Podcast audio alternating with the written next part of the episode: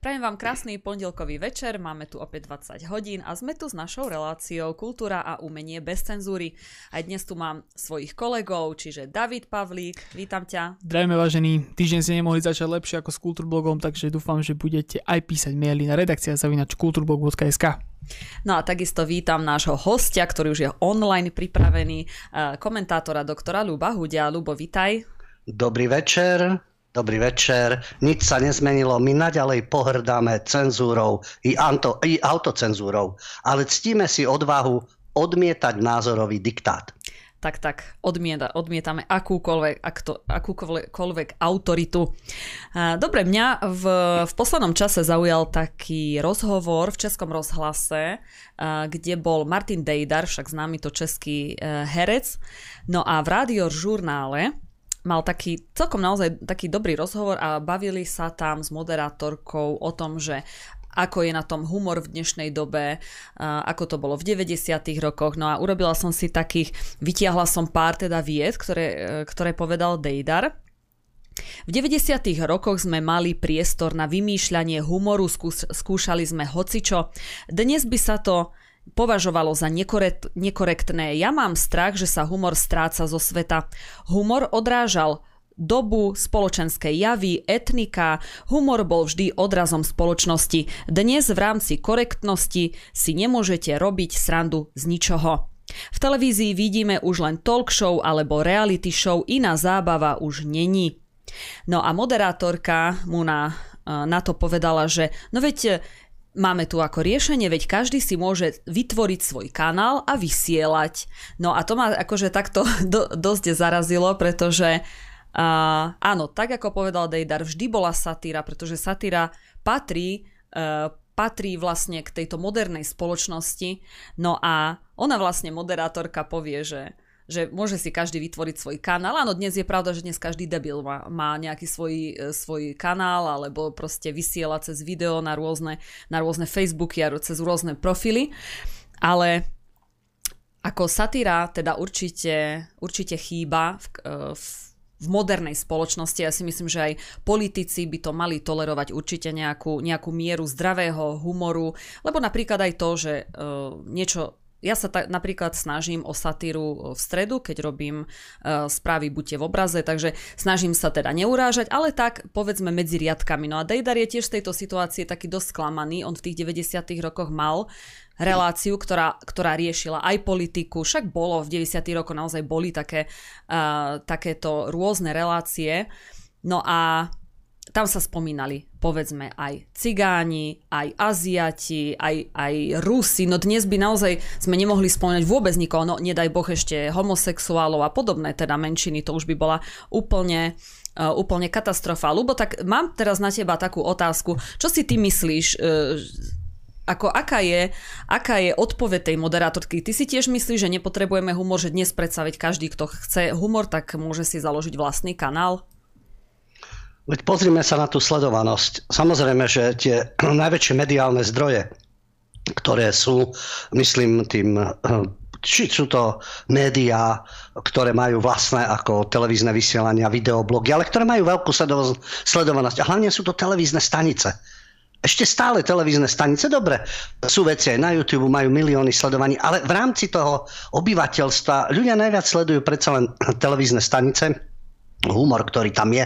Takže tu sa ľahko povie dobre platenej moderátorke, ktorá v rámci politickej korektnosti má pevne usadený, nechcem byť vulgárny, zadok na tej stoličke. Takže my nepotrebujeme, tak veď si chodte, veď máte slobodu, máte tam YouTube, môžete si pekne na YouTube, dajte si na Facebooku a podobne. Tam si, tam si robte humor, aký chcete, ale tak, aby to nezaberalo na veľa ľudí. Žiaden problém. Ja si teda veľmi dobre spomínam, zatiaľ žiaden Alzheimer, chvála Bohu, a ja to aj často spomínam, 90. roky Česká soda. Tí to rozdávali na každú stranu. Potom Tele Tele, Suchanek Genzer. A to už bolo 21. storočie, prvé roky 21. storočia. To, čo si spomínal, ja som tu aj častokrát citoval, to je jedno, či to je nejaká menšina marginalizovaná, či je to sexuálna menšina, či je to politická strana zľava, sprava, či je to hlava štátu, ktorá tu bola predtým, je teraz, bola v minulosti, či sa to týkalo Prvej republiky, či sa to týkalo No, komunistického obdobia, či sa to týkalo Havla, žiadne zábrany neboli. Či sa to týkalo odboja, robili si dokonca aj humor zo Schindlerovho zoznamu. Je, no dnes, dnes by už lietali paragrafy za antisemitizmus. A rôzne také citlivé témy, ktoré teda naplno išli v teletele, čo by dnes už teda nebolo možné. A darmo budú hovoriť, áno, 90. roky, to bolo skutočne klondajk a mafiánske skupiny a zabíjania a výpalné a rôzne politické čachre a privatizácia. No samozrejme všetky tie negatívne javy, ale zároveň, pokiaľ išlo o názory, maximálna sloboda. Tí, ktorí dnes poukazujú, že tie 90. roky to bolo hrozné, lebo dnes dominujú ich názory. To sú tí Šoltesovci, Havranovci, ktorí e, vôbec aj tí humoristi, ktorých tam máme všelijaké tie polnišové a podobne, oni všetci majú jeden správny názor. Mali ho predtým, čo boli Havloidi, potom boli SDKU, teraz sú progresívci a im sa páči, keď je len ich humor a jeden ich názor a nič iné, lebo ostatné ako nepotrebujeme. Takže tá odvaha v rámci tej politickej korektnosti a tej kultúry rušenia vtedy bola, dnes tu chýba. To, čo si aj naznačila, skôr si budeme robiť humor. No môžeš si robiť humor. Jasné, od rána do večera, ale z Fica, z Kotlebu, z Putina, zo Slovákov, z Rusov. Ale ďalej, Ježiš, skús o Čaputovej. Lebo o Zelenskom dnes budeme mať karikatúra v nemeckých novinách. Už bol škandál. Už, už bola druhá svetová vojna, už bol nacizmus. Nesmieš Zelenského. Nedotknutelný. Samozrejme, sú niektorí, ktorí sú priam svetci nedotknutelní a z toho sú úplne maličkí karikaturisti, herci, humoristi, tam sú nedotknutelní. Samozrejme rôzne iné veci, ako je LGBTI, multikulty, rôzne tie liberálne úchylky tam takého niečoho sa nedotýkame, lebo to je nedôstojné. Ale do iných sa môžeme navážať, urážať, znevažovať, zosmiešňovať, vulgárne výrazy používať, zomri a spol. Takže tak je to s humorom. Áno, ty môžeš robiť humor, môžeš, ale správne zacielený. A skús robiť iný humor. A máš problém, a nie že len nejaké štátne zložky, reklama, ekonomický tlak. Vlastní kolegovia ťa budú požierať, lebo žiadna tolerancia tu nie je. Ani, a dostaneme sa aj k tejto hereckej skupine, ako oni vnímajú tú slobodu. Tak, dostaneme sa určite, len ešte mám tu jednu správu. My sme sa minule bavili o Eurovízii a túto hudobnú súťaž vyhra, vyhrala ukrajinská kapela, teda to bolo obrovské prekvapenie, že ukrajinská skupina Kaluš Orchestra. No a teraz táto, toto zoskupenie, teda oni myslím, že hrajú niečo medzi hip-hopom a folkom, nejak tak spájajú tieto dva rôzne štýly. No a získali takú sklenenú trofej v tvare mikrofónu a oni to teraz vydražili na Facebooku, však dalo sa to čakať, že niečo s tým urobia, za 900 čakajte, tu to mám, za 900 tisíc dolárov. No a samozrejme, uh, tieto peniaze posunuli organizácii, ktorá zásobuje ukrajinskú armádu, takže teda uh, pomôžu vyzbrojovaniu Ukrajine, takže uh, to sú takí ľudia, ktorí chcú mier teda, tak pošlu peniaze na zbranie samozrejme, ale čo, čo ešte, ako nad čím som sa ešte teda pousmiala, bolo to, že kto to kúpil, pretože kúpila to firma uh, Whitebit, ktorá sa zaoberá uh, bitcoinmi, teda obchodovaním s bitcoinmi. No a tu mi prišlo tak veľmi smiešne v tom smere, že zase sme tu ekonomika, kryptomeny, kto profituje z vojny, komu vyhovuje, že je vojna, kto nechce ten mier. No tak akože kúpili to za 900 tisíc, lebo aj tak vedeli, ale tak podporia zbranie, čiže vojna bude pokračovať, nám sa to zrejme hodí. Lubo, ty to tiež takto vidíš? Je to zaražajúce to e, z dvoch príčin. Prvá, hudobná skupina dáva na zbranie militaristi. V poriadku, no veď cítia so svojimi vojakmi, so, svojim, so svojou krajinou. Na druhej strane, keby nejaká ruská hudobná skupina alebo ruský umelec by dal peniaze pre ruských vojakov, lebo čítame, že nedochádzajú im potraviny, musia kradnúť potraviny, nemajú poriadnu výzbroj, jednoducho majú elementárne problémy a niekto z ruskej strany by dal takisto peniaze alebo nejaký nový zbrojný systém. To by bolo militaristické, to by bolo fašistické. Ak to robia Ukrajinci, je to v poriadku. To je prvý faktor, lebo viem si predstaviť, že keby to predali, vlastne si demaskovala, kto to kúpil, pre nich kúpiť za 900 tisíc je ako pre niekoho hotdog na ulici.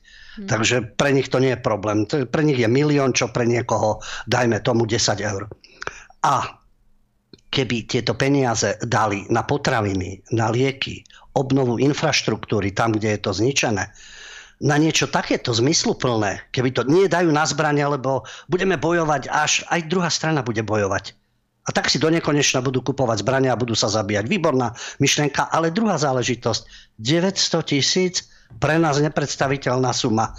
Nech sa opýtajú ukrajinských oligarchov. Tam majú Kolomojského.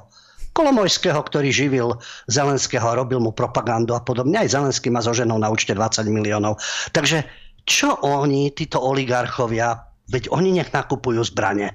Oni nech pomáhajú, veď pomáhajú svojim. Chudák skupina sa musí takto obetovať, že svoju cenu predá za miliónik, čo si myslím, že ukrajinskí oligarchovia si za miliónik urobia tak svadbu pre svoju dceru alebo syna, tak títo by mohli hravo zo zadného vrecka, z ľavého, z pravého vytiahnuť. Takže toto ma na tom zaráža. Hej. Presne tak, presne tak, ako hovoríš. Mohli radšej kúpiť letenky na nejako a zorganizovať mierové rokovanie konečne? A to by, by Alebo pre deti, ja neviem, deti, ktoré trpia, áno, sú v, tých, v tom podzemí, veď je vojna, žiaľ, že je vojna, No tak nakúpte pre deti nejaký výlet do Chorvátska. Ja viem, že všetkým sa nedá pomôcť, ale niečo z tých peňazí. Raz pre deti z tohto mesta, raz pre deti z iného mesta. No nie, my nakúpime zbranie, lebo my vyhráme a potom nastane raj. Tak, no, tak. tak ja chápem, že sú to umelci, ale keď budú nakupovať zbranie jedna aj druhá strana, tak budú bojovať do nekonečna. A budú do nekonečna bojovať. Všimnite si, už je to štvrtý mesiac. A hovorí sa o letnej ofenzíve, hovorí sa o prelome v jeseni. Niektoré úvahy sú, že ten konflikt môže trvať aj roky. Tak výborne, treba tam pumpovať peniaze aj od umelcov, aby bolo viac zbraní, viac zabíjania, aby to ešte dlhšie trvalo. Mm, prosto tečie to z každej strany, je už to úplne očividné, okaté a už to ani neskrývajú. Ale e, vráťme sa ešte na začiatok relácie, ty si, uh, my sme teda spomínali umelcov alebo ľudí, ktorí stoja na tej správnej strane a eh, my sme si spomenuli na maďarsko-slovenskú herečku Vicu Kerekeš, ktorá sa tiež teraz vyjadrila, eh, čo sa teda ohľadom Orbána, takže Lubo, povedz nám viac o tom. Hovoríme o tom, že pre nás je dôležitá odvaha odmietať názorový diktát. Vykašľať sa na autocenzúru. No jasne, že sa na to nevykašľú mnohí, lebo nemáš potom kšefty, nemáš potom honoráre a tá herecká mafia a tá showbiznisová, tá producentská, keď nemáš správne názory, ťa nezamestná. Takže o tomto je tiež sloboda názorov. Ale ty musíš vedieť, koho máš kritizovať. Vica Kerekeš to pochopila. Veľmi rýchlo to pochopila, pretože koho treba kritizovať v Maďarsku, no hádam len nie liberálne sily, ale Orbána. A vieme, že Orbán je nepriateľný pre Európsku úniu. Kritizujú ho to, toho, tohto politika aj u nás, aj v zahraničí, v západnej Európe. Všetci ho kritizujú, prečo by si nepridala aj Vica Kerekeš.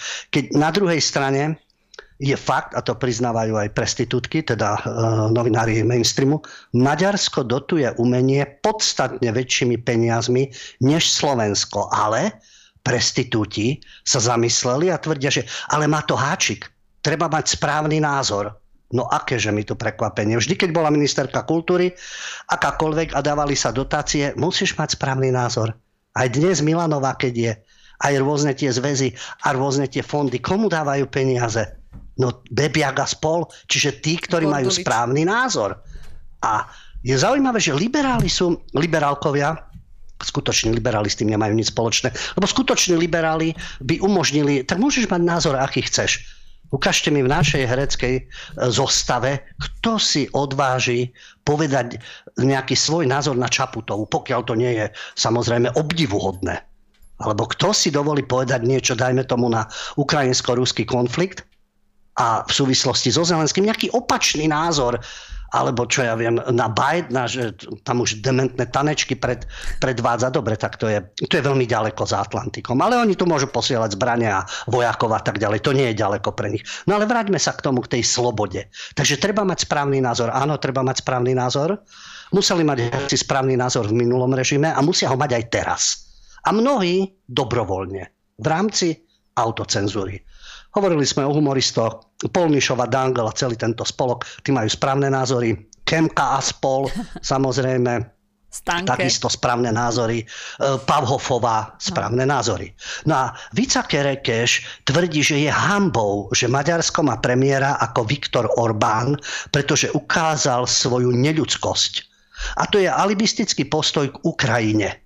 No tak on má názor iný na Ukrajinu ako Vica Kerekeš. Respektíve má iný názor ako Heger. Nemusíme s tým súhlasiť, môžeme byť voči tomu nejako kritickí, ale čo? No má iný názor. A čo má byť? Orbán vládne v Maďarsku 12 rokov. S falšovanými voľbami? Ako dement Biden? s BLM, s Antifov a s, celou tou, s celým tým spolkom, s demokratickou stranou FBI, ktoré si vymysleli, že Trump je ruský agent, sa šikovne dostali k moci, nehovoriac o falšovaní listkov. To Orbán nedopracoval tak, že musel robiť nepokoje v uliciach, rasové nepokoje a falšovať hlasovacie listky, korešpondenčné a podobne. Takže je 12 rokov premiérom. Áno a teraz naposledy s Fidesom získal 53% podporu. Ktorá strana to má? V tomto tuto okolí v európskom. Takže keď sa Vici Kereke, že nepáči Orbán, to je jej vec. Nech sa jej nepáči aj názor na Ukrajinu. A keď sa jej pýtali nedávno takisto, na politiku, tak bola kritická, povedala, neverím nikomu, lebo s najväčšou hybnou, najväčšou hybnou silou politikov je túžba pomoci. A nie to, že chcú slúžiť ľuďom. Takto zhodnotila slovenských aj maďarských politikov a hodila ich vlastne do jedného vreca. Ona je stále občianka Slovenska, pretože v Maďarsku e, nemá tým pádom volebné právo, lebo nemá maďarské občianstvo. No ale keď hádžeš všetkých politikov, tak potom nech tam hodí aj Bidena, aj Zelenského, aj e, v rámci e, európskych štátov Macrona, Scholza a tak ďalej. Takže len ktorých? Len slovenských, maďarských? A ktorých slovenských, maďarských? Takže veľmi silné vyhlásenia evidentne je nesloboda, lebo keď kritizuješ Orbana, no a u nás skús v hre, to, čo som naznačil na začiatku, ešte predtým Hegera skús kritizovať. Matoviča už možno kritizovať. Už všetci vidia, že je blázon. Ale na začiatku mu všetci tlieskali. Čaputovú, samozrejme nekritizovateľné. Skúste kritizovať e, takého Naďa. Neviem, že by niekto mal otvorené vyhlásenie, že Naď je jeden vojnový štvač, alebo robil si z neho satíru nejakú, alebo posmech, alebo niekoho, dajme tomu z NATO, alebo dajme tomu z Európskej únie a von der Leyenovú smiešnú to figurku so svojimi vyhláseniami. To si nedovolia. Ty musíš útočiť správnym smerom. Putin, Putin, Putin že si za, každý si zaslúži. Ako si zaslúži Putin, tak si zaslúži aj Zelenský. Ako si zaslúži von der Leyenová, tak si zaslúži aj Nať. Ale v umeleckých kruhoch sloboda tam už končí. Ďalší výkvet. Alexandra Borbeli. Viezna maďarská herečka, narodila sa v Nitre, ale pred 15 rokmi sa odsťahovala do Budapešti a teraz, keď dostávala nejakú cenu, bola celá nadšená, že sa niekoľkokrát na javisku ozvalo sláva Ukrajiny, nech si pustí film Volin a tam uvidí pri Slava Ukrajine, čo sa dialo a ešte inde samozrejme. Takže jej sa páčilo, že sa o Ukrajine hovorí, veď nech sa hovorí o vojne. A čo sa nadchýna nejakým... V Maďarsku bolo svojho času Ian Salaši, to boli nemeckí, eh, pardon, to boli fašisti, eh, maďarskí ešte na sklonku vojny riešili židovskú otázku a ešte boli verní Tretej ríši. Keby tam niekto vykrikoval, neviem, ak by sa Borbeli tvárila, veď oni tiež bojovali za Maďarsko. Proti tomu, aby Maďarsko ovládli bolševici alebo dajme tomu určitá etnická skupina. A takisto mali svoj pozdrav. A chceli etnicky čisté Maďarsko. To chceli aj banderovci. Slava Ukrajine. Aj dnes chcú čistú Ukrajinu etnicky. Aj Salašiovci to chceli. No ale samozrejme teraz je v kurze ukrofilia. Takže ako hovorí, je veľmi smutná, že to v Maďarsku nemajú ľahké. Prečo Maďarsko musí byť, tak, musí byť taký istý názor ako v Kieve? Alebo v Bratislave nemusí. My sa môžeme zhodnúť na uh, susedskej spolupráci, na zásadných veciach, aby sme si navzájom vychádzali v ústrety, ale nemusíme mať rovnaký názor na všetko. Takže Borbeliová je celá šťastná, že je na Slovensku. Nezabudla ešte pochváliť svojho manžela, to je Ervin Nať. To je maďarský herec prirovnávaný k Maštalírovi ten je tiež tam, kde je správny názor, že jedným z najlepších v Maďarsku a prejavuje sa politicky. No a jeho ženička teda hovorí, že on má veľké srdce a že on musí povedať nahlas, čo si o politike myslí a preto už nedostáva filmové úlohy. No znovu, liberálkovia schytávajú to, čo robia sami. Oni takisto ich režiséri, producenti a tak ďalej zväzy všelijaké profesné odstavujú ľudí, ktorí nemajú ich neoliberálny názor, nemilujú tých správnych predstaviteľov. Takže čo sa čudujú? No v Maďarsku je to inak. Lebo je tam Orbán, lebo je tam úplne iná atmosféra. Prídu nariekať tu na Slovensko. Doteraz nenariekali. Doteraz tam boli spokojní a zrazu sa rozcitlivali pre Ukrajinu a rozcitlivili sa z Orbána, ktorý tam už 12 rokov vládne. No darmo, herci sú herci a so svojimi poslušnými názormi chcú, aby aj ostatní mali tieto názory. Mhm. Ja len ľubo, keď si spomínal ešte tú Vicu Kereke, že ju mám veľmi rada ako herečku, ako je to fakt moja obľúbená postava. Ja, a ja som veľmi veľa rozhovorov s ňou čítala a teraz nad týmto rozhovorom som sa teda zasmiala, ja som nejak e, neriešila alebo lepšie povedané, ona sa o politike až tak teda e, nebavila ešte pred rokmi, ale sa mi veľmi páčilo, lebo ja si spomínam asi tak 3 roky dozadu, ešte pred covidom, bol s ňou taký rozhovor a pýtali sa jej, že prečo je vlastne na Slovensku, prečo nie je v Maďarsku, tak vtedy povedala, že v Maďarsku nemá kšefty a že kšefty má tu. Takže samozrejme musí zdieľať názory tam, kde sa, kde sa platí, hej, samozrejme, kde sú chlebodárci, vieš, takže asi tak. Dobre si ju demaskovala, áno, kde mám kšefty a v, v rámci tých kšeftov čo budem kričať?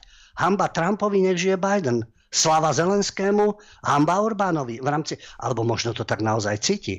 Ale potom by som pochopil, aby bolo to pravidlo, ja nesúhlasím s vašimi názormi, čo sa pripisuje Volterovi, ale urobím všetko preto, aby ste svoj názor mohli povedať.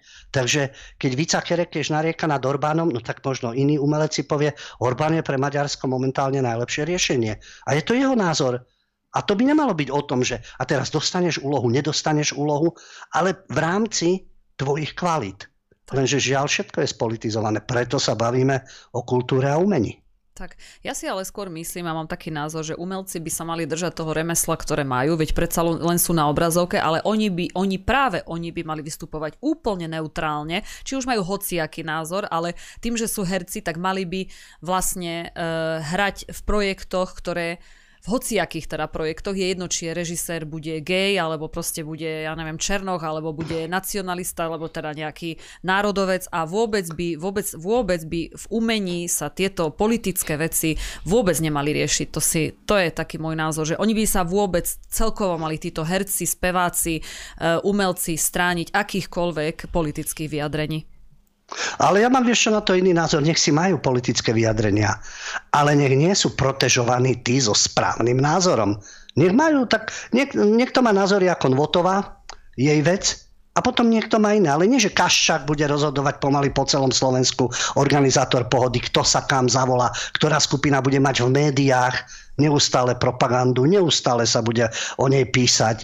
A či je to na internete, či je to teda v televíz- na televíznych kanáloch, na rozhlasových kanáloch, doslova kanáloch, kde vidíte, že o určitých skupinách a o určitých umelcoch sa do nekonečna rozpráva. Do nekonečna a stále tie isté tváre, ktoré majú správne názory. Ja som za to, dobre, takisto si človek, takisto máš právo na názor, ale nemáš vytvárať názorovú mafiu.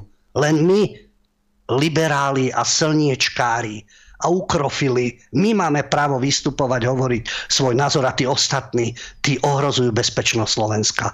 No, to je to zvrátené. Preto oni nie sú liberáli, lebo im nejde o slobodu.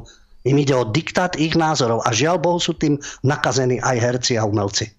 Tak, no lebo zase v pozadí sú tie peniaze, to stále tu pripomínam. Áno, to je to ďalšia vec, presne, áno, áno. Na čo dostaneš grant, na aký film, Kto, ktorý herec dostane každú tú úlohu a bude hrať vo všetkom. Pavhofova už pomaly, Geislerové a podobne, to už pomaly, e, nechcem byť vulgárny, z chladničky, z umývadla, z toalety už to vylieza.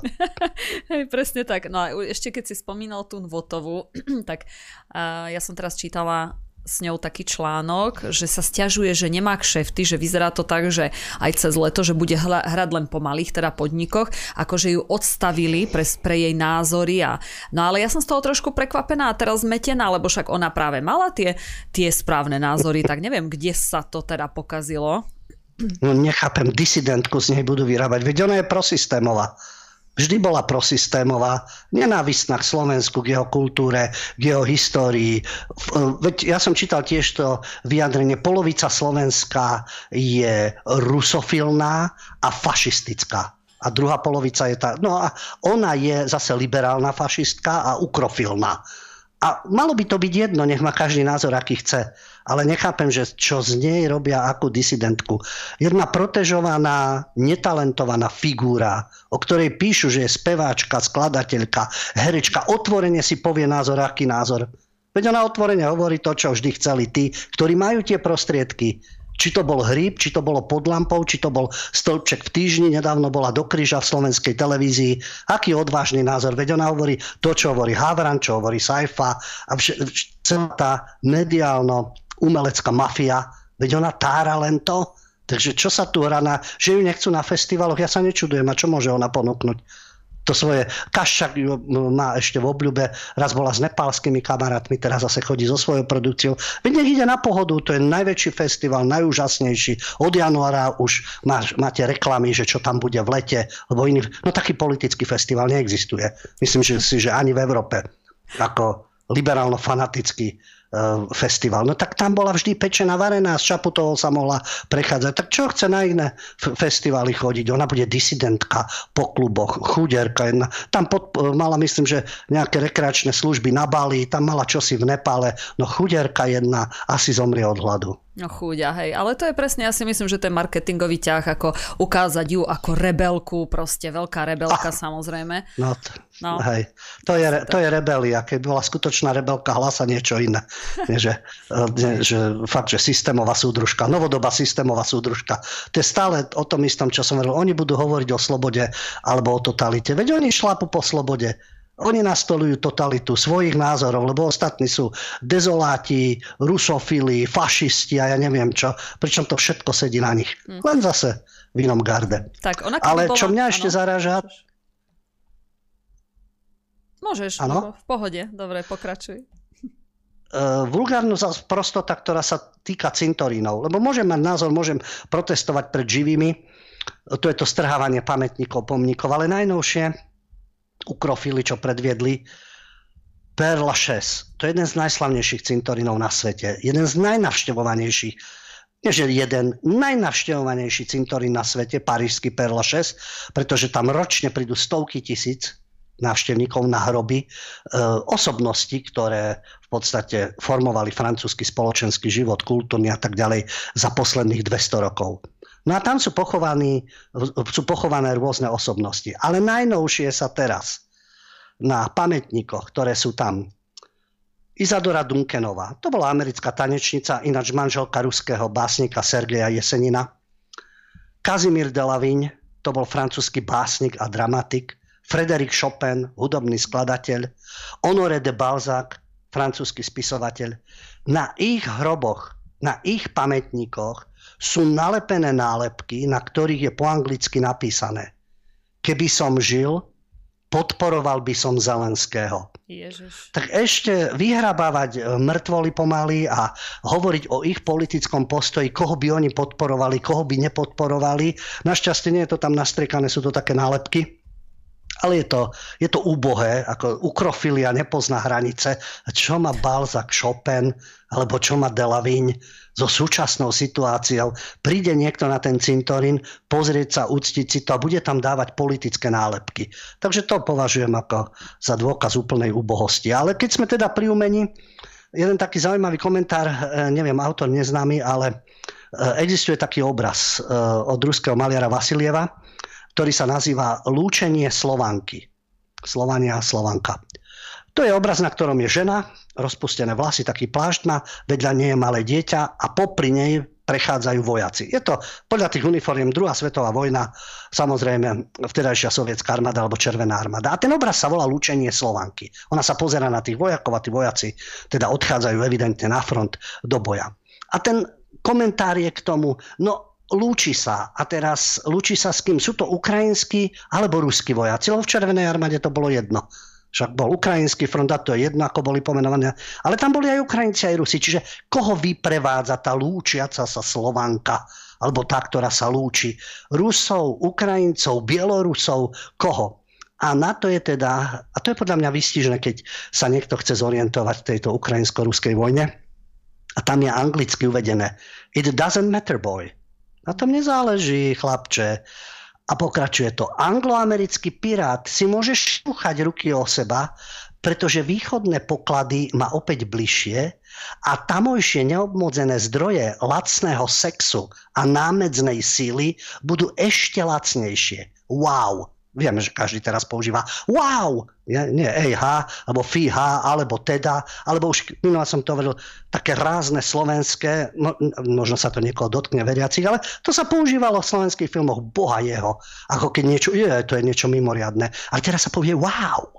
No, takže wow spočíva v tom, že oni to zožerú, aj tých nešťastných Ukrajincov, aj Rusov budú požierať, lebo budú mať lacné pracovné sily a lacné zdroje. A o to ide, takže sa môžete lúčiť s kýmkoľvek, ale angloamerický pirát si na tom pekne zgusne a bude mať z toho výhody. Dobre, lebo ešte keď, si, keď sme teraz spomenuli e, ruského umelca, tak spomeňme ešte jednu vec, pretože e, hovorkyňa ministra zahraničných vecí Lavrova sa vyjadrila ešte aj ku Orvelovi. Oni majú nejaký taký zvláštny výklad, tak prosím spomeň aj toto. Áno, hovorky na ministerstva zahraničných vecí Zacharová, ktorá má teda tvrdé vyjadrenia. No ale veď pracuje, Korčok pracuje na slovenskom ministerstve zahraničných vecí ako šéf diplomácie a je lokaj na to, tak on má tieto vyjadrenia. No a Zacharová robí, pracuje teda je hovorkyňou Ruského ministerstva zahraničných vecí, tak má iné videnie sveta. Orwell je mimoriadne populárny ja vždy musím sa vrátiť tej situácii, keď výnimočne v slovenskej televízii, tzv. verejnoprávnej, v Havranovej relácii bola zostava, teda Havran, Šimečka a vtedajší Dobšinský šéf spravodajstva v slovenskom rozhlase a proti ním Boris Koroni zo Slobodného vysielača ako jediný alternatívec. Takže oni mainstreamovo Borisom tam teda viedli debat. Áno. Vypadol asi. Nie? Aj predstaviteľ no, alternatívy.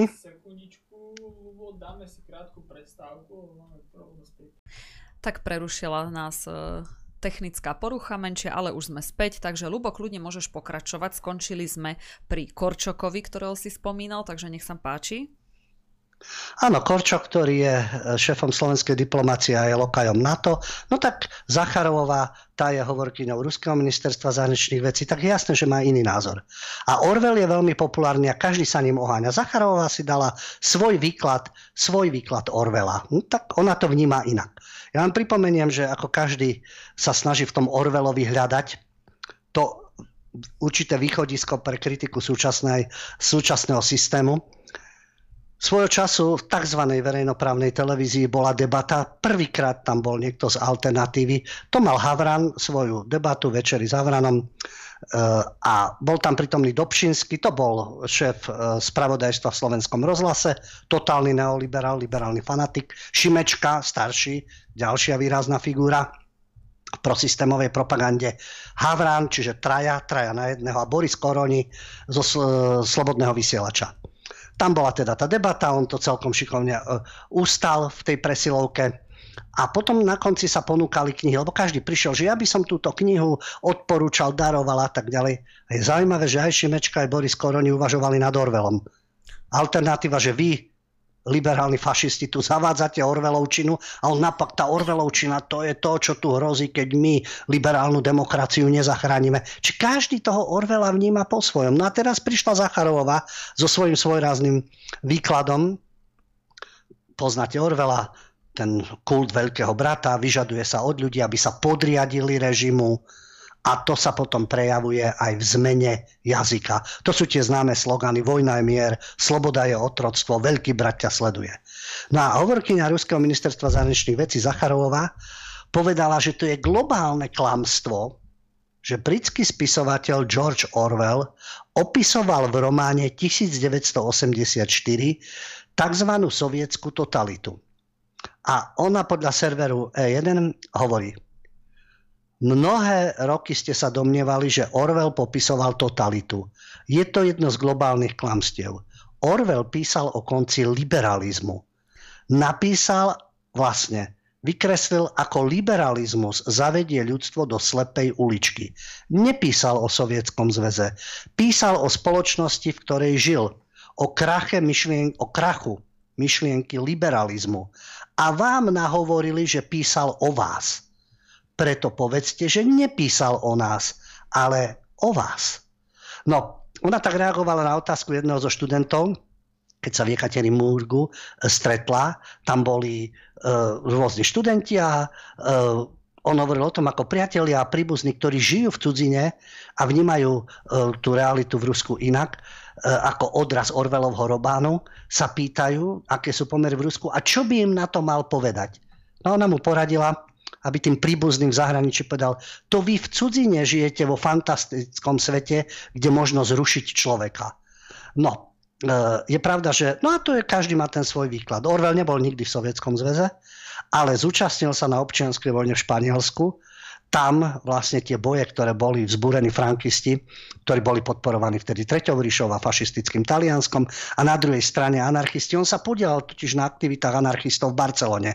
A proti anarchistom zase zasiahli určité jednotky, ktoré boli podporované komunistami zo Sovietskeho zväzu. Takže v tom Španielsku nebojovali len republikáni proti frankistom. Ale tie jednotlivé republikánske frakcie sa požierali medzi sebou. Trockisti, komunisti, anarchisti. Takže toto je tiež ukážka, ako to vyzerá na tej ultraľavicovej scéne, ako akú perspektívu alebo čo dokážu vytvoriť okrem tých rečí, ako bojujú proti fašizmu, lebo sami medzi sebou sa potom správajú násilne, tyransky a podobne. Takže Orwell mal aj túto skúsenosť e, praktickú vlastne. Mm-hmm. Dobre, ja by som ešte pred hlavnou témou, keby sme stihli spomenúť tak v krátkosti, pretože ja viem, že sa natáčal ešte, alebo ide sa natáčať film o Čajkovskom a bude e, teda prezentovaný v Cannes. My sme sa o tom bavili. Je to taká zaujímavá informácia, tak e, skús Lubo v krátkosti ešte spomenúť tento film.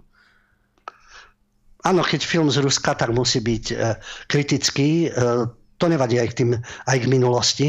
No a teraz do Cannes prišiel režisér Kiril Serebrenikov a prišiel s filmom Čajkovského žena.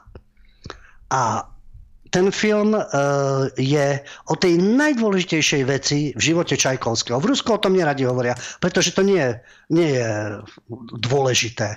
Ale tento film je o tom, ako Piotr Ili Čajkovský prežíval určité svoje peklo, keď mu jedna študentka z konzervatória Antonina Milukovová poslala list a vyznala mu v ňom lásku a sľubovala mu, že ho bude chrániť, finančne sa o ňo postará a že keď bude chcieť byť on sám, tak ona mu nebude prekážať. No a on jej napísal teda pred svadbou, že nemá v sebe vášeň, nikdy so žiadnou ženou nechcel žiť a preto jej môže ponúknuť len súrodeneckú lásku. No takže najdôležitejšia vec je aká v živote Čajkovského?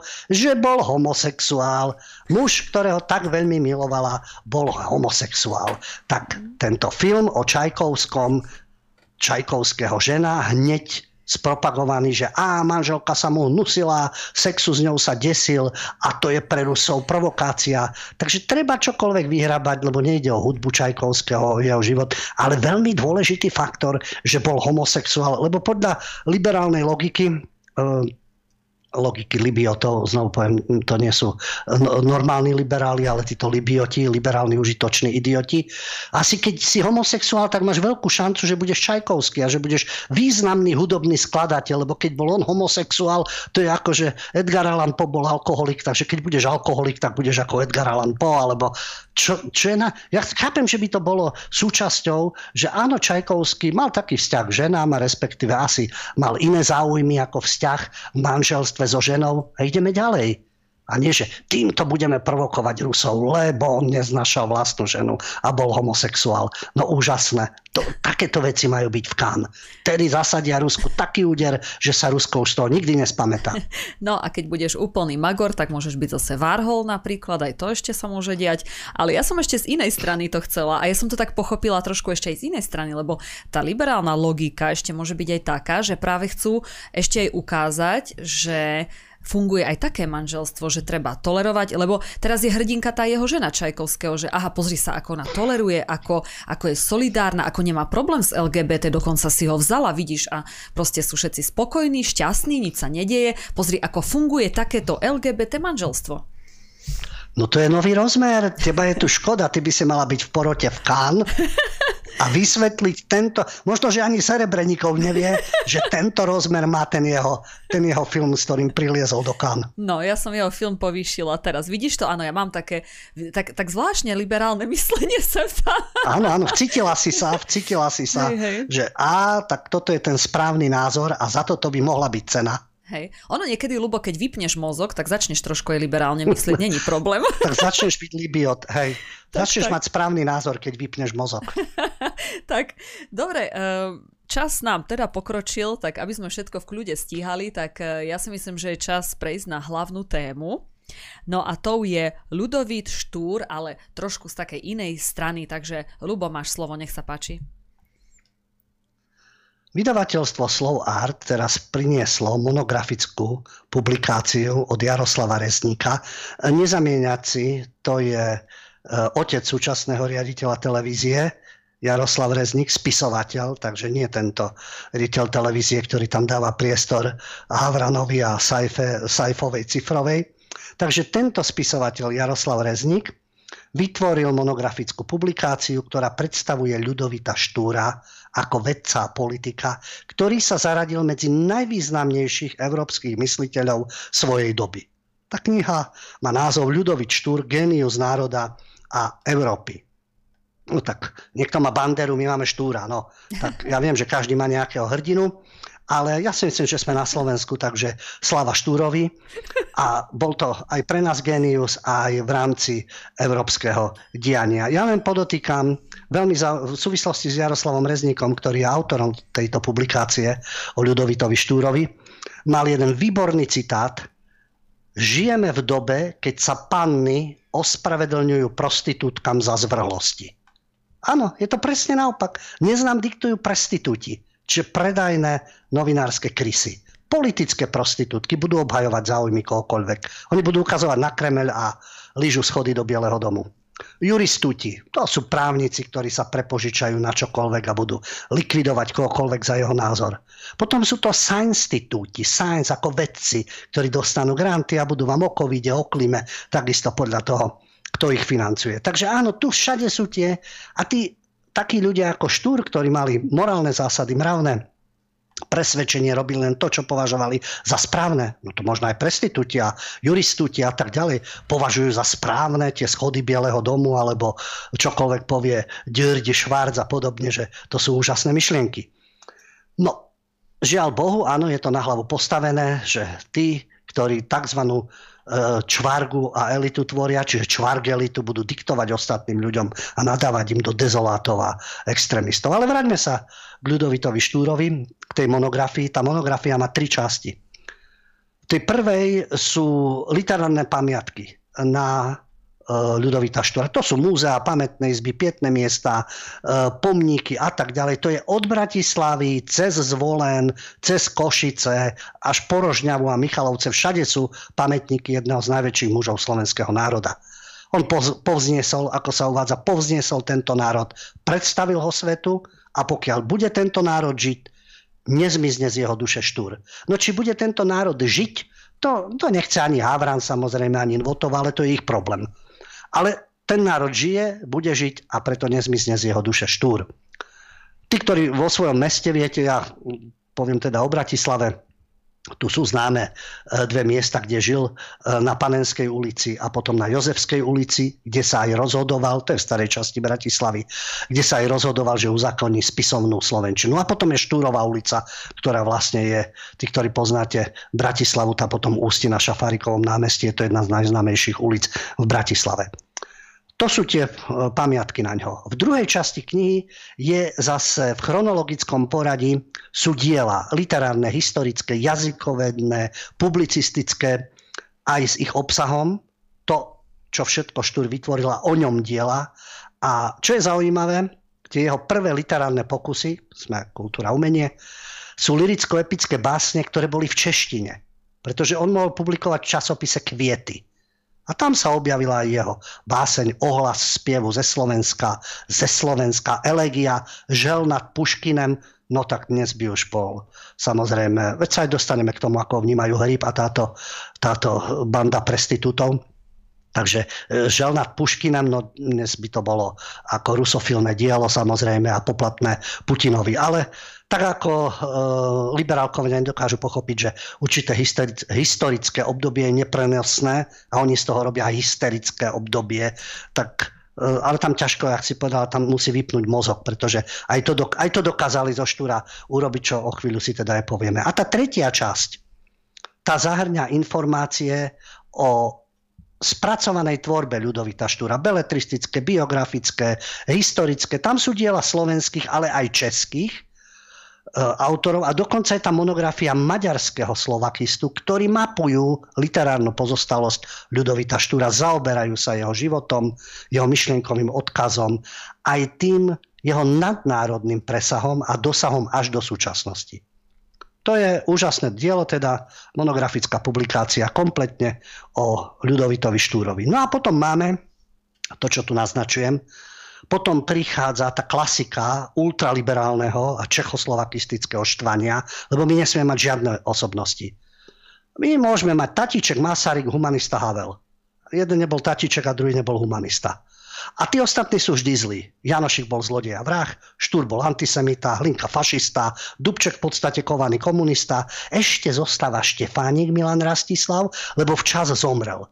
Takže teraz na ňom sa môžu prižovať federalisti, Masarykovci, pseudodemokrati, no bol jednoznačne proti bolševizmu, veď bojoval s legiami vo vterajšom sovietskom zväze. Takže tam, mm, ale zase sociálna stránka veci, aj komunisti si niečo mohli zobrať, ale veľmi sa nemohli hlásiť.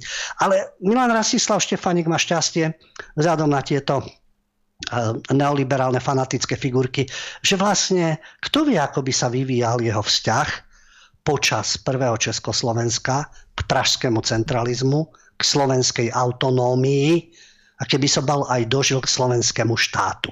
No ale keďže nič z toho sa neudialo počas jeho života, tak môžu Milana Rastislava Štefanika ako tak tolerovať. Ale Štúr, ktorý teda uh, im je trňom v oku a ventilovali si to tak, šéf-redaktor týždenníka Týždeň Hríb a Votová, ktorá tam pravidelne prispievala, a Lásica a Kaščak, celý ten spolok.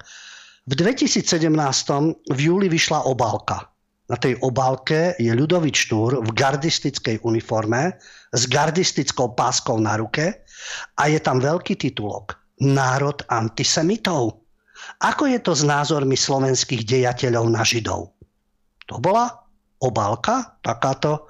E, no veď, keď chceme provokovať, tak provokujme, ale potom nech sú aj iní. Čo tak tam dať už spomínaných Hávla v určitej uniforme a póze, Masaryka, nejakých židovských predstaviteľov a dať tam, neviem si to predstaviť, hneď by boli paragrafy, keby tam bolo v súvislosti napríklad e, s cigánskym etnikom.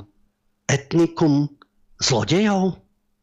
To by bolo zara. Alebo keby tam bolo v súvislosti so židovským etnikom národ parazitov, nebolo by to uražajúce, nebolo by to na paragrafy? Bolo, samozrejme. A oni to zo všeobecnia národ antisemitov. Veď pod tým je s názormi slovenských dejateľov na Židov. Prečo mali kritický názor? To je to historicky neprenosné obdobie. Oni o tom písali v 19. storočí. Oni nemali nič s druhou svetovou vojnou, so slovenským štátom, ani s riešením židovskej otázky z pohľadu Tretej ríše. Ale treba to všetko znevážiť, aby ste náhodou nemali nejakú národnú hrdosť. Na Banderu áno, samozrejme. Na rôzne ozbrojené zložky, ktoré robili etnické čistky, však na to môže mať niektorý národ hrdosť. Ale my nemáme mať na nič hrdosť. Takže to schytal štúr. A zo všeobecnenie národ antisemitov. Pričom paradoxne, doteraz je pravidelne v slovenskom rozhlase v nedelu relácia, ktorá sa týka zachraňovania Židov počas slovenského štátu. Encyklopédia spravodlivých sa to volá. Je tam jedna redaktorka, ktorá pravidelne objaví nejakú židovskú rodinu a Slovensku, ktorá ich počas slovenského štátu zachraňovala, ukrývala v chudobných podmienkach nejakej svojej stajni alebo v pivnici predtým, ako ich hľadali gardisti alebo teda jednotky SS. A eh, pravidelne je tam tá relácia a na konci tej relácie je uvedené, že vzhľadom na počet obyvateľov Slováci patria k najväčším záchrancom Židov a nositeľov ocenenia Jad Vašem, spravodlivý medzi národmi, tým, že zachraňovali Židov. Ale Havran povie, že naši dedovia a otcovia vyzabíjali všetkých Židov, máme sa za to hambiť, tuto už Židov niet. On sám je dôkazom toho, akú má pozíciu, aký má pôvod. Takže odsúdi všetkých, povie niečo takéto a nedieje sa nič. Hanobenie rasy národa presvedčenia.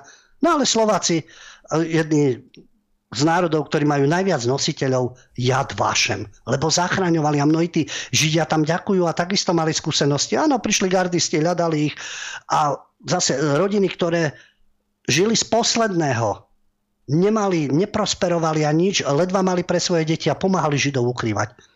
Ale hryb a táto čvarga prestitútov bude nadávať do národa antisemitov. Áno, diali sa iné veci ale o Jad Vašem nebudú písať. Dajú tam štúra a dajú tam schválne taký titul, aby hanobili, znevažovali.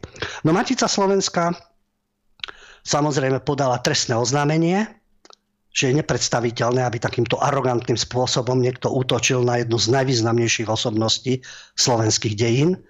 A to trestné oznámenie podal predseda Matice Slovenskej, vtedy Marian Tkač. No a Štefan Hryb, šéf-redaktor tohto týždňa Sionu, sa o trestnom oznámení vyjadril. Titulka je karikatúra Štúra, ktorý sa dopustil viacerých antisemických výrokov. Titulkou sa aj preto pýtame, či sme ako národ antisemiti. Táto otázka nie je odpoveď, otázka. Takto sa to šikovne robí, vydáte otáznik. Naznačíte vlastne, veď ten spolok okolo hryba, ktorý má tiež rôzne etnické pozadie, to stále zdôrazňuje, poukazuje na to, vyťahuje z dejín niečo, budeme vyťahovať na ostatní, ako sa správali Američania, alebo Angličania, alebo Francúzi v koloniálnych mocnostiach, čo stvárali, čo stvárali Briti v Indii. Budeme sa baviť o rasovej nadradenosti a podobne v tých vyspelých civilizáciách európskych, západných. No, ale prejdeme teda k tomuto. Takže to je len otázka, nie odpoveď. A v samotnom texte vnútri čísla na ňu odpovedajú zo všetkých uholov pohľadu, zo všetkých to určite a odmietajú zľahčovať naše národné hriechy a viny voči iným etnikám. Teraz som o tom hovoril. Pozrime sa na nejakú takú štúdiu, ale na Slovensku, alebo na obálke slovenského časopisu, e, ako sa zaoberajú svojimi národnými hriechmi a vinou voči iným etnikám Angličania, Američania, sionisti, Francúzi a tak ďalej. Ďalších si zoberme Ukrajinci, Maďari, Poliaci a tak ďalej. Ako sa zaoberajú svojimi národnými hriechmi a vinou voči iným etnikám? Či tí ostatní nemajú svoje národné hriechy? Nemajú. Dobre, keď si rozoberáme našu minulosť, pozrime sa aj na inú minulosť. Pozrime sa len na Izrael od 48. Ale takí hrybovci to nikdy neurobia. Takže štúra môžeme, ale pozor, to, čo som naznačoval, bolo teraz výročné zasadanie, ktoré sa uskutočnilo vo švajčiarskom Davose, Svetové ekonomické fórum a tam rečnil Volodymyr Zelenský. Samozrejme, kokainový komediant, kde by chýbal, pochopiteľne všade, pri každej príležitosti. A denník Süddeutsche Zeitung ho zobrazil v karikatúre a teraz čeli obvinenia z antisemitizmu. No tak keď karikatúra Štúra nečelila obvineniu, lebo nič to nebolo samozrejme z trestného oznámenia, sú vyvolení, ktorí sú nedotknutelní za hanobenie rasy, národa a presvedčenia. No ale v tomto prípade to Süddeutsche Zeitung schytali a čelia obvineniam z antisemitizmu, pretože v kresbe niekto zbadal paralely s nacistickým stvárňovaním zlých židov. Tá karikatúra ukrajinského prezidenta Volodymyra Zelenského, kokainového komedianta, je v nadživotnej veľkosti vyobrazená a s takým šibalským výrazom, úzko posadenými očami a prenikavým pohľadom. Hovorí pred tým ekonomickým fórom v Davose. A kvôli tomu Süddeutsche Zeitung ako noviny túto satirickú kresbu publikovali a vyčíta sa im, že to je stereotypné a klišovité zobrazenie Žida. No a vzhľadom na to, že Zelenský je sám židovského pôvodu, takže tú karikatúru možno považovať za prejav antisemitizmu a dokonca to niektorí prirovnávali k nacistickej propagande. No, si do Zeitung sa k tomu vyjadrili, že karikatúra je len grafickým stvárnením televíznych záberov ukrajinského prezidenta, ktorý sa objavil na obrazovke vo formáte XXL. No bol tam taký obrovský veľký. Nadživotnej veľkosti. No a tá nadživotná veľkosť jeho postavy je v satirickej kresbe, ako to šikovne povedali v Süddeutsche Zeitung, rovnako ako hryb. Tá mala ilustrovať dôležitosť ukrajinskej otázky. Preto bol taký obrovský nie, že by to súviselo s nejakým hanobením. Naopak, veľmi dôležitá ukrajinská otázka, preto kokainový komediant musel byť v takej veľkosti, akej bol. Jasné, že si doče Zeitung uh, majú aj v minulosti uh, taký problém mali, keď v 2014 zase zverejnili karikatúru zakladateľa Facebooku Marka Zuckerberga, Zuckerberga, Zuckerberga, kto ako chce, niekto chce byť americký, tak Zuckerberg, a Mark Zuckerberg samozrejme. No a tam bol americký milionár vyobrazený ako chobotnica s dlhým nosom, čo bol vlastne symbol, ktorý nacisti používali pri zobrazovaní židovského obyvateľstva. Už tedy mali Süddeutsche Zeitung problém. Teraz zase so Zelenským. Takže pozor. Žiaden Zuckerberg, Zuckerberg ani žiaden Zelenský, tam sa karikatúry nerobia, lebo to máme hneď druhú svetovú vojnu. Ale čo má Štúr s antisemitizmom?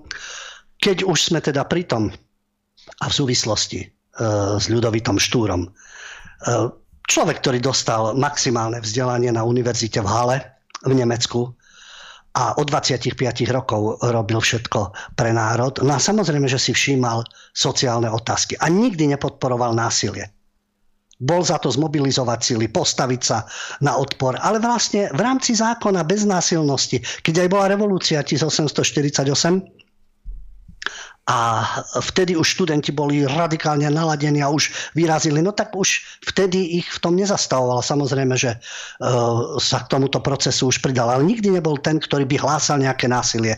Takže vyobrazovanie v nejakej uniforme a v niečom podobnom. No, samozrejme teraz sa šíri informácia.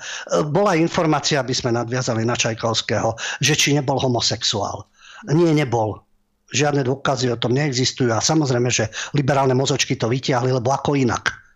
Čo keby sme tak vytiahli o Havlovi, o Masarykovi, o jeho spôsobe života však a o iných velikánoch západného sveta, keby sme tak vytiahli, čo sú zač alebo čo mali v minulosti. No ale vráťme sa teda k Štúrovi. Takže on sa vyjadroval k sociálnym problémom. Zastával sa ukrivdených. V tom čase áno, židovskí krčmari dávali Slovakom piť na tzv. na veru dovtedy, kým neprepili celý svoj majetok. Jasné, že to bol ich problém že chodili a nechali sa takto oklamať. To bol vážny problém, tým sa zaoberala vláda aj snem uhorský. A Štúr sa k tomu vyjadroval kriticky. Ale zároveň aj riešil druhú stránku veci. Bol horlivým odporcom alkoholizmu. Presadzoval zakladanie spolkov miernosti, z čoho sa stalo masové hnutie, čo nikdy predtým na našom území nebolo.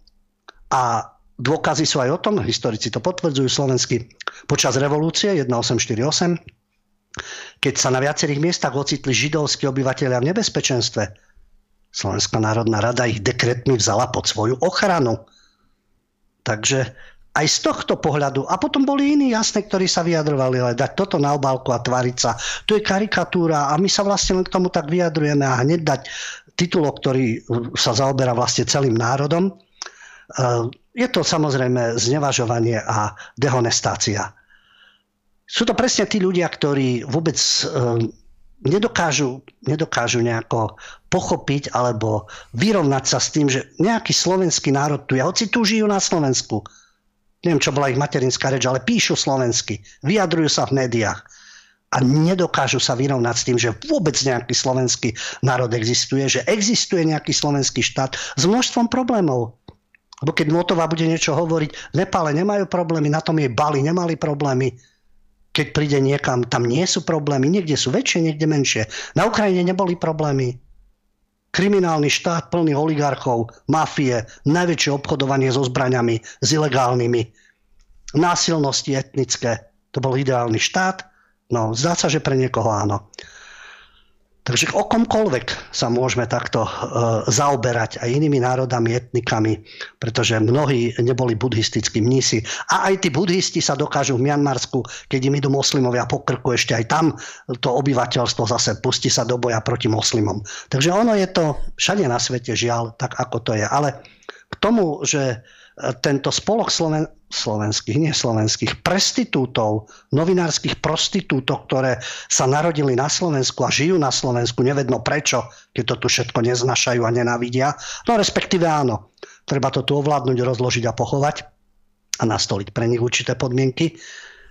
Ľudovič Štúr im nemôže vyhovovať. On sa celý život pokúšal rozpracovať otázku štátoprávneho postavenia Slovenska a nevzdával sa nádeje na nejaký druh samostatnosti. Otázka bola, akú by to malo podobu. Hovoríme o 19. storočí. Účasť v revolúcii. No císar počas revolúcie slúbil, že nám udeli určitú formu autonómie v rámci monarchie, čo nesplnil. Vieme, ako je to so sľubmi, či z východu, či zo západu. Zo západu tiež často. Bolo to však treba rozpracovať pre prípad, že sa to v budúcnosti stane. V tom bol Štúr vizionár. A v tých časoch to mohla byť len nejaká forma, dajme tomu monarchie, vojvodstvo, kniežatstvo a v, te, v tom čase vedúcu úlohu by musela bez pochyby prebrať šľachta. Preto aj Štúr napríklad udržiaval vzťahy s niektorými príslušníkmi šľachty, napríklad s Ostroludskými a známy vzťah Adela Ostroludska. Takže ľudovita Štúra treba vnímať v tom historickom kontexte, ktorý vtedy bol. No ale, ako vidíte, tak sa manipuluje verejnosť, no nie odborná verejnosť, veď historici si naštudujú a ten, kto má záujem o históriu, si prečíta viaceré zdroje, ale tá masová propaganda neoliberálnych štváčov dehonestuje niekoho, navlečie ho do uniformy, povie, že je to karikatúra. Veď my sme tam dali otázku, odsúdiť celý národ, lebo je jasné, že svojho času Hryb, keď mal za sebou americkú zastavu a hral sa na amerického patriota, myslím si, že v ktoromkoľvek americké, americkom štáte, keby prišiel, tak je posledný pucflek kdekoľvek, kde by došiel a nie americký patriot. A nehovoriac o inej zástave s Davidovou hviezdou, ku ktorej sa zase klaňajú iní. Len to slovenské im nejako prekáža. Nevonia, to by chceli rozdupať a zničiť. Tak sa vyvršia na Štúrovi. Ale nesiehajú mu ani počlenky. Hmm. A o tom je teda aj tá kniha Ľudovič Štúr, Genius národa a Európy. Ja len tak ľubo rozmýšľam, že či naozaj, naozaj nič mne našli na tom Štúrovi, ani nejaké, čo ja viem, afrokorene, alebo nemal z vlastných otrokov, alebo niečo. Lebo Nie, niečo také. No tak, keď nie antisemitizmus, tak afrokorene, homosexualitu. Niečo, čo by bolo dnes trendy. Tak, a nechápu, tak dnes si hľadajte trendy. Veď máte tam rôzne trendy. Máte modelku mladú Čaputovú, tá je trendy. Máte zhulenú Notovú, ktorá tára nezmysly. Však máte tam trendy, tak si hľadajte rôzne figurky aj z LGBTI a podobne. Tam, ale do minulosti nechodte, lebo ani tomu nerozumejú, ani e, nemajú k tomu nejaký vzťah. Len dehonestovať, znevažovať, urážať, ale vždy len určitým smerom. Tak. Len tak, Lubo, a teda len vo vzťahu k určitému národu alebo k určitému etniku. A u ostatných sú veľmi opatrní, lebo to je hneď antisemitizmus a služba Kremľu. A hlavne vieš, tí, čo najviac kritizujú, oni si vôbec ani nevedia predstaviť, čo tí ľudia prežívali hej, aký, ako to mali ťažké v tom a koľko, vlastne urobili pre ten národ. Oni si vôbec, vôbec to nevedia predstaviť, aké ťažké to mal, povedzme, uh, fakt ten štúr aj s celou tou družinou, ako boli brutálne prenasledovaní, ako boli ničení, ako, ako napriek tomu, ako sa držali tú čistú hlavu a stále, stále šli to svoje, akože to, to museli byť veľmi psychicky silní ľudia na druhej strane. To, tak. To je neuveriteľné, lebo v tých podmienkach, ktoré vtedy boli, kde museli v podstate od dediny k dediny, od mesta k mestu. E, tie noviny, keď vydávali, to neviem, koľko ľudí mohlo čítať, veď bola nevzdelanosť a tak ďalej. Plus tieto myšlienky, ktoré nevyhovovali uhorskému vedeniu, alebo dajme tomu rakúsko-uhorskému, hoci si sám nám niečo slúbil, ale samozrejme, že nedodržal teraz ten tlak uhorského snemu a tých, respektíve tých, tá maďarizácia, ktorá začala až po roku 1848 slovenského národa nie a podobné vyhlásenia. Takže s tým máme bohaté skúsenosti A samozrejme, že aj nám sa s tým ťažko vyrovnáva a v rámci tej histórie sa snažíme dopatrať, ktoré, ako to všetko bolo, ale tu nás niekto bude presvedčať, že my sa nemáme zaoberať vlastnou minulosťou, vlastnými osobnostiami. My máme teraz obdivovať banderu a kričať sláva Ukrajine. My máme svoje veci a tak, ako som povedal, sláva Štúrovi. Mm-hmm, presne tak. Dobre, my si dáme teraz krátku prestávku a potom by sme mohli už ísť na, uh, na telefonáty, teda aj na, aj na maily. Tak sme späť po trošičku dlhšej reklame. No a David už zapína telefóny, takže môžete nám tu zavolať priamo do štúdia, alebo kľudne môžete písať maily, ja tu mám otvorenú našu schránku. No a kým nám niekto zavolá, tak ja tu mám takú, takú veľmi milú otázku od e, nášho fanúšika Milana. Je to na teba, Ľubo.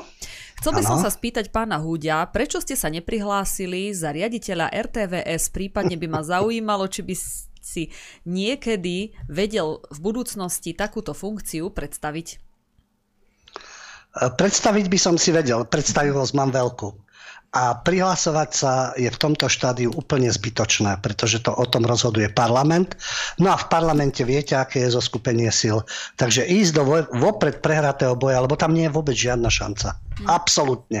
Už som práve dnes čítal, že najväčšiu šancu má zase Jaroslav Rezník, proti mm. ktorému sú tieto neoliberálne kruhy a Búza ktorý už bol predtým programovým riaditeľom. Ja som ho zažil ako šéf-reaktora spravodajstva, ktorý podporoval bombardovanie Jugoslávy. A už vtedy sme mali medzi sebou e, samozrejme e, úplne e, iný vzťah a problémy a to je zase na dlhšiu debatu. Mm-hmm. Takže tu sú iní kandidáti, je ich myslím 8. Uh, e, títo dvaja, že vraj majú tú najsilnejšiu pozíciu vraj. A to by bolo úplne zbytočné, pretože politicky by som neprešiel v žiadnom prípade a v súvislosti s tým, čo robím a aké mám názory a s kým spolupracujem, je to dopredu úplne stratené. Ja už som raz kandidoval na župana v Bratislave, vtedy som to bral, že no, to je tiež v bašte neoliberalizmu, preto je tam droba za SAS a teraz budú ďalšie voľby a zase má veľkú šancu. Obrovské peniaze jedna, ktoré sa do toho investujú a na druhej strane e, Bratislava je, aká je hlavné mesta, sú vždy baštou neoliberalizmu. Hoci sú tu ľudia aj s odlišnými názormi. Ale išlo mi to vtedy otestovať a bolo to veľmi zaujímavé vzhľadom na tie finančné možnosti a vzhľadom aj na ten výsledok to bolo celkom pekné, ale aj tak bolo jasné, že niečomu takému e, nedôjde. Hoci nešlo o to zaujať nejakú pozíciu a funkciu, ale to bola presne tá motivácia. Tak hovoríme o niečom, chceme nejaké zmeny, to bolo tiež na podnet. Tak poďte do praxe a ukážme, že či máme podporu verejnosti a keď sa to podarí, čo sa dá urobiť na tej úrovni. No, jasné, že to nevyšlo, hoci dopredu sa s tým dalo rátať, takže je to úplne bezpredmetné, pokiaľ ide o súčasný stav parlamentu a slovenskú televíziu. Ale predstavivosť mám, že raz by mohla byť tá televízia skutočne verejnoprávna. Uh, Lubo, ale proste jednoducho dá sa povedať, že máš nevhodný kádrový profil, to je prvá vec, ale druhá vec, keby sa ti to podarilo, tak uh, by si ma potom mohol zobrať do nejakej, vieš, by sme urobili takú reláciu, ako máš na telo a takto a ja by som robila, vieš, o, o, v nedelu o 12. tie diskusné relácie, to by bolo super, to by, to by som chcela, to by som chcela. Tak e, sľubiť ti to môžem, ale ja už som rátal s Hanzelovou alebo sajfovou, cifrovou, alebo so samotným sajfom som rátal, vieš, takže skôr by som si takýchto Bardyho napríklad, napríklad Hríba a skôr možno aj Nvotovu, takýchto odborníkov, vieš, ktorí by boli fundovaní. Aj neboj sa, aj ty dostaneš funkciu. Hm, budem nosiť kávu, hej, Hanzelovej. No tak díky, vieš. Tak ja myslím, že Lubo, dnes naše kamarátstvo skončilo 21 budeš, 21. Budeš šéfka spravodajstva. Už si delíme. Už si delíme funkcie. Budeš šéfka spravodajstva. No tak sa to robí, ale vieš, tak sa to robí. Už sa musí, funkcie no, musia byť podelené, ešte kým nič nie je. Klasika. Dobre, máme ano, nejaký, nejaký telefonát? Máme, tak poďme tak. na to. Dobrý večer. Dobrý, Jano Stisovca, zdravím na všetkého pána Ako sa tam zabávate, dobre? Tak a ja tak na úsňu že som pozeral na internete do slnečka, čo píšu o tej o televízii. No ja som prišiel na to, že oni zrejme majú zapojené len dve, dve mozgové bunky. Jednu majú na to, že pritakajú na všetko, čo im povedia, a druhú na rozmnožovanie škoda. Keby toto bolo vypnuté, tak sa to počasie vyrieši samé. No, Super, ďakujeme veľmi pekne za postreh, majte sa. No to, to je to, čo som hovorila, že keď, keď sa vypne rozum, tak sa zapne autopilot a ten ide na liberálny mód. Asi tak. Treba, treba to brať aj s humorom, lebo áno, sú to vážne veci, veď sa mm. zaoberáme vážnymi vecami. Je to aj o ľudských obetiach a o ekonomických stratách a manipulovaní verejnej mienky a tak ďalej, ale je potrebný aj humor, aby sa tá situácia zvládala. Dobre, David, máme niekoho? Nemáme Nie. teraz zatiaľ na linke? Už je teplejšie, tak ľudia už trošku trávia čas vonku, nie s nami takže už to trošku pociťujeme. Dobre, máme, máme teraz niekoho. Nech sa páči, dobrý večer, počúvame. Zdravím. Dnes raz, ja v Belgicku. Uh, mám otázku na pána Huďa. Uh, liberálny fašizmus u nás, alebo aj Brusel, čo to máte tam Bruseli, čo sedíte, však tá Fonda Leyenová, koho, čo to detsko aj bol asi stačiť, také niečo tam sú informácie, to je jedno. Každopádne, ako vidím pán Huďa šancu, pretože ten liberálny fašizmus tu valcuje, proste, či sa to zmení, lebo zatiaľ to vyzerá veľmi, veľmi, veľmi zle.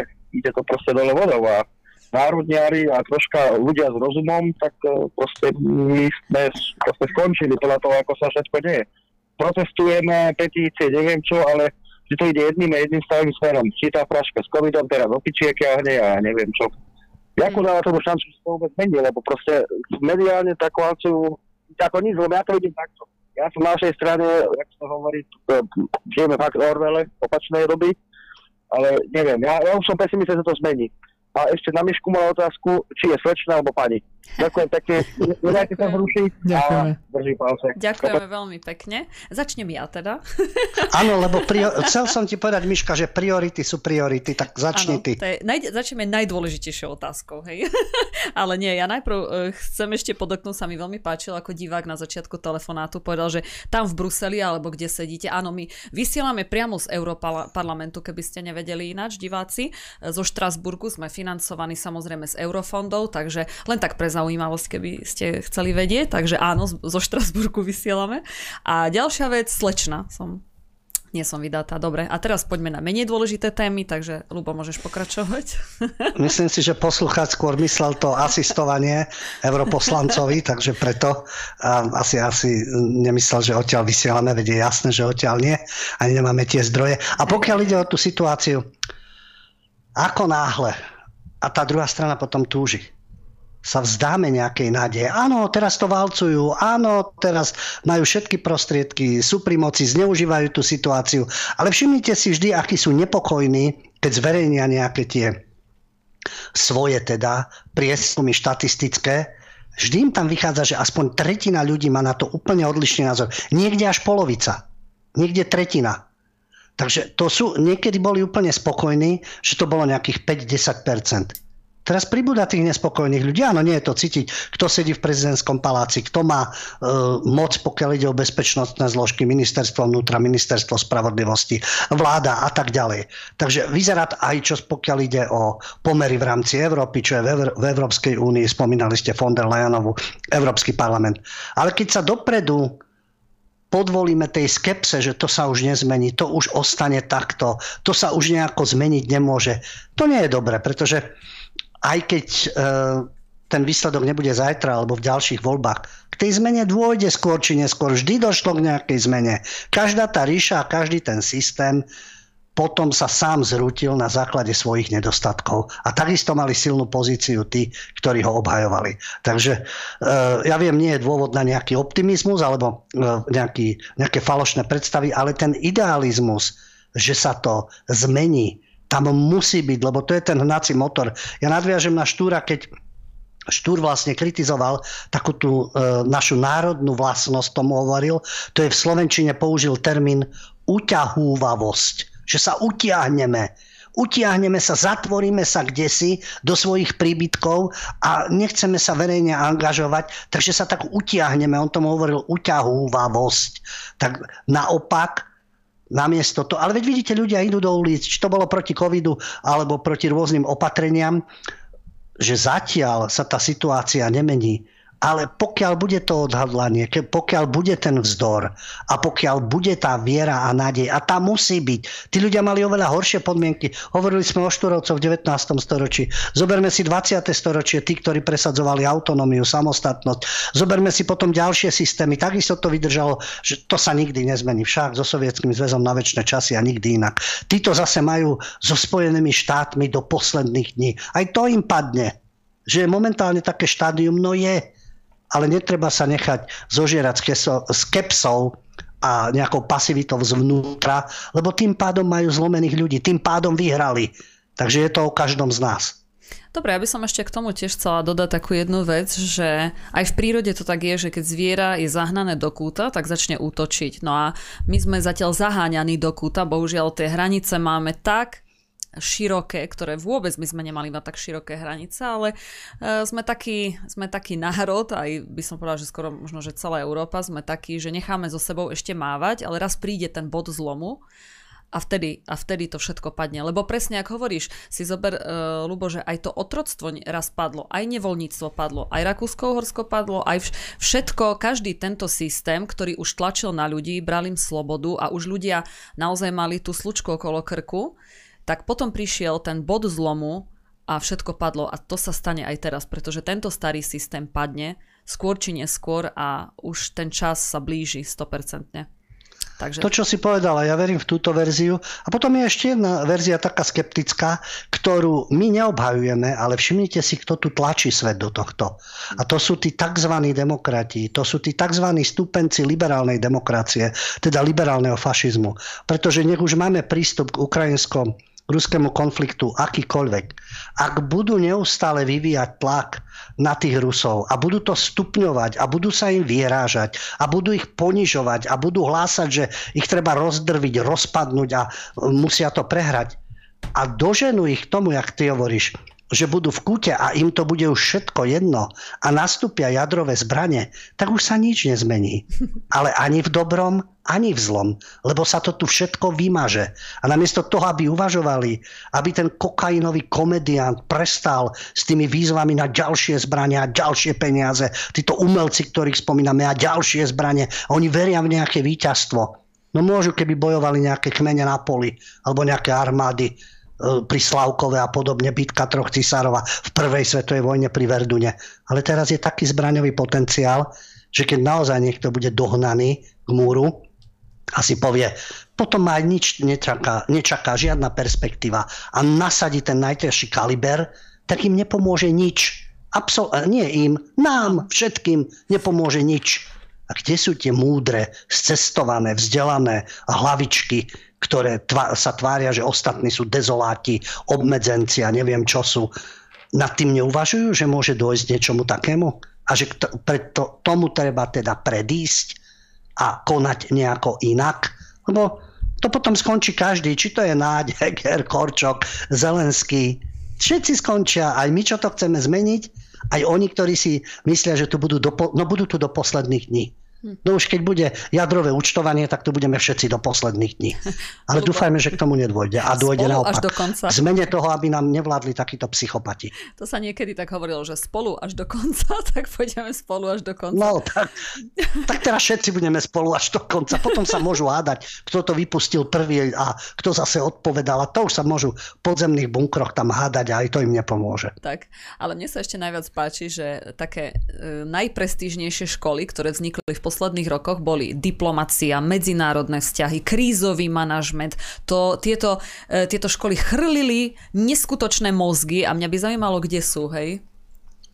Takže že nevedia vyriešiť ozajstný konflikt, ktorý prišiel. My máme samých diplomatov, máme samé všetko a všetko zlyháva nejak, jak to vyzerá. Hej, veď však sa bojuje od 22. 24.2. a ako keby nič, no tak mňa by ako naozaj zaujímalo, kde sú tie šikovné talenty, ktoré mali v prípade kríze, v krízi teda zakročiť a mali tu ukázať, ako sa to robí a nič. Takže to bude myška v tom, že tí krízoví panáčikovia, tí skackajú na určitý povel a tí, ktorí im dávajú ten povel, tí nemajú záujem, aby sa vojna skončila. Aspoň v tomto štádiu. A o tom to je. O tom to je. To presne si to dobre zakončil. To, to najdôležitejšie. Nie je záujem. To, nie je. Presne. Tak, nie je záujem. Dobre, e, náš čas vypršal pre dnešnú reláciu, takže máme akurát pol desiatej. Takže nič mi iné neostáva, len sa s vami rozlúčiť. Ďakujem, David, že si tu s nami bol dnes. Ďakujeme a ospravedlujeme sa za malé technické výpadky. Lubo, ďakujem aj tebe veľmi pekne, že si nás poctil svojou návštevou. Ďakujem za spoluprácu. Ani technické výpadky nás neodradili a nevypli sme sa úplne a pokračovali sme v našej relácii. A vám všetkým ďakujem za pozornosť a dúfam, že v piatok sa počujeme a vidíme v relácii po stopách pravdy. Príjemnú dobrú noc, dovidenia, do počutia. No a takisto chcem poďakovať aj ja vám, že ste s nami boli až do týchto chvíľ. No a zajtra vás pozývam na reláciu s doktorom Jancom o 20.00. Budeme sa baviť o poisťovniach, o zdravotníctve a o mnohých ďalších veľmi zaujímavých témach. Majte krásny večer, dovidenia.